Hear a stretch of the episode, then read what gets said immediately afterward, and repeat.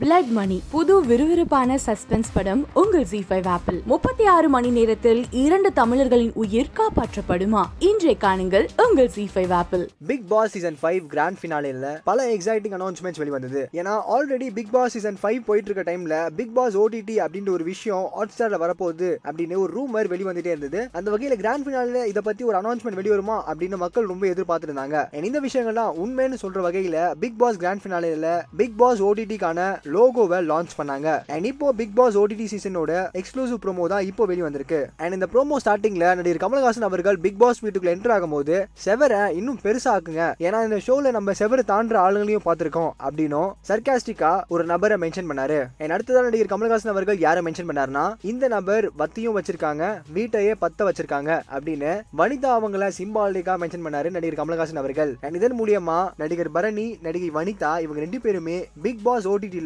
ஒரு கண்டஸ்டண்டா இருப்பாங்களோ அப்படின்னு ஒரு எதிர்பார்ப்பை உண்டாக்கியிருக்கு. அண்ட் இந்த Bigg Boss OTT Disney plus hot ஸ்டாரில் இருபத்தி நாலு மணி நேரமும் ஒளிபரப்பாக போகுது அப்படின்னும் சொல்லப்படுது. அண்ட் இந்த பிக் பாஸ் அல்டிமேட் ஓடிடி சீசனில் பிக் பாஸ் சீசன் ஒன்ல இருந்து பிக் பாஸ் சீசன் ஃபைவ்ல வரைக்கும் கலந்து கொண்ட கண்டஸ்டன்ஸ் தான் இந்த சீசன்லயும் கலந்து கொள்வாங்க அப்படின்னு தெரிவிக்கப்படுது. And நீங்க ஓடிடி தளத்தில் வெளிவர இருக்க பிக் பாஸ் அல்டிமேட்டை பார்க்கறதுக்கு எவ்வளவு ஈகரா வெயிட் பண்ணிட்டு இருக்கீங்கன்னு கீழே கமெண்ட் செக்ஷன்ல கமெண்ட் பண்ணுங்க. அண்ட் நீங்க எந்த கண்டஸ்டன்ட்டை ரொம்ப எதிர்பார்க்குறீங்கன்னு கமெண்ட் செக்ஷன்ல கமெண்ட் பண்ணுங்க. இதே மாதிரி உடனுக்குடன் சினிமா சம்பந்தப்பட்ட நியூஸ் கேட்க நினைக்கிறீங்களா? சினி உலகம் சேனல் சப்ஸ்கிரைப் பண்ணுங்க. இப்போ வந்து ஒரு ஆக்டர் வந்து சென்னையில் இருக்கிறாங்க அப்படின்னா அது ஓகே பார்க்குற ஆடியன்ஸ்க்கு வந்து கொஞ்சம் நார்மலாக இருக்கும். இவங்க நம்ம இங்கே தான் இருக்கிறாங்க. இவங்க ஷாப்பிங் மால் வருவாங்க அங்கே வருவாங்க. இப்போ நீங்கள் வந்து மதுரை சைடில் இருக்கிறீங்க.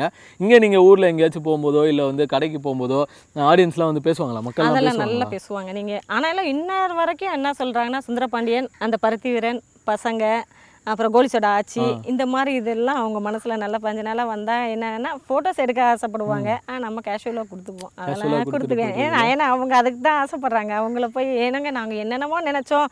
அப்படி இருப்பாங்க இப்படி இருப்பாங்க. நீங்கள் இப்படி இருக்கீங்களேன்னு தான் சொல்லுவாங்க. இன்னமும் எங்கள் வீட்டுக்காரோட டூ வீலரில் தான் வெளியே போவேன் வருவேன். எல்லாமே செய்வேன். அதனால் எப் நான் நானா?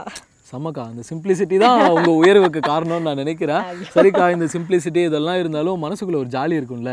எங்கேயாச்சும் ஒரு பப்ளிக் பிளேஸ்ல அந்த ஃபர்ஸ்ட் டைம்லாம் நம்ம கொஞ்சம் பிரபலமாகும் போது யாராச்சும் வந்து ஃபோட்டோ எடுத்துக்கணும் அப்படின்னு நினைச்சா உள்ள ஒரு ஜாலி ஆயிடும்ல அந்த மாதிரி எனக்கு ஒரு சந்தோஷமா இருக்கும். ஏன்னா நம்ம சாதாரணமாக இருக்கும்போது யாரும் வந்து நம்மளோட ஃபோட்டோஸ் எடுக்க போகிறதில்ல நம்ம யாருன்னு கூட தெரிய போகிறதில்ல அவங்கள மாதிரி பத்தோட ஒன்றா பதினொன்றா போயிருப்போம். இப்போ நாம் வந்து இவ்வளோ ரீச் ஆகி ஒவ்வொரு டயலாகும் அவங்கவுங்க மனசில் பதிஞ்சிருக்கு இல்லையா?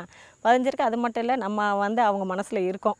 அதனால அவங்க ஆசைப்பட்டு அவங்க வரும்போது அதை போய் நம்ம இது பண்ணக்கூடாதுன்னு சொல்லிட்டு அவங்களோட அந்த அன்பையும் நம்ம photos- ஆமா எடுத்துக்கணும். கண்டிப்பா. நிச்சயமா இல்ல? ஆமா. சூப்பர்க்கா இப்போ நிறையா படங்கள் பண்ணியிருந்தீங்க பிஸியாக இருப்பீங்க ஸ்கெடியூலு ஃபேமிலி இப்படி எல்லாமே மாற்றி மாற்றி போயிட்டு இருப்பீங்கல்ல இருந்தாலும் இந்த சினிமாவில் இருக்கிறது எவ்வளோ சந்தோஷமா இருக்குது? சினிமாவில் இருக்கிறது அது ஒரு உலகம். என்னதான் இருந்தாலும் நம்ம ஃபேமிலிக்குள்ளே இருக்கிறது நம்ம பிள்ளைங்களோட இருக்கிறது நம்ம ஹஸ்பண்டோட இருக்கிறது பிள்ளைங்களுக்கு பிடிச்சதை சமைச்சு கொடுக்கறது வைக்கிறது அப்படின்னு இருக்காம இது வந்து இதுவும் ஒரு என்னென்னா அங்கே போனால் அங்கே ஒரு ஃபேமிலி கிடைக்கும்.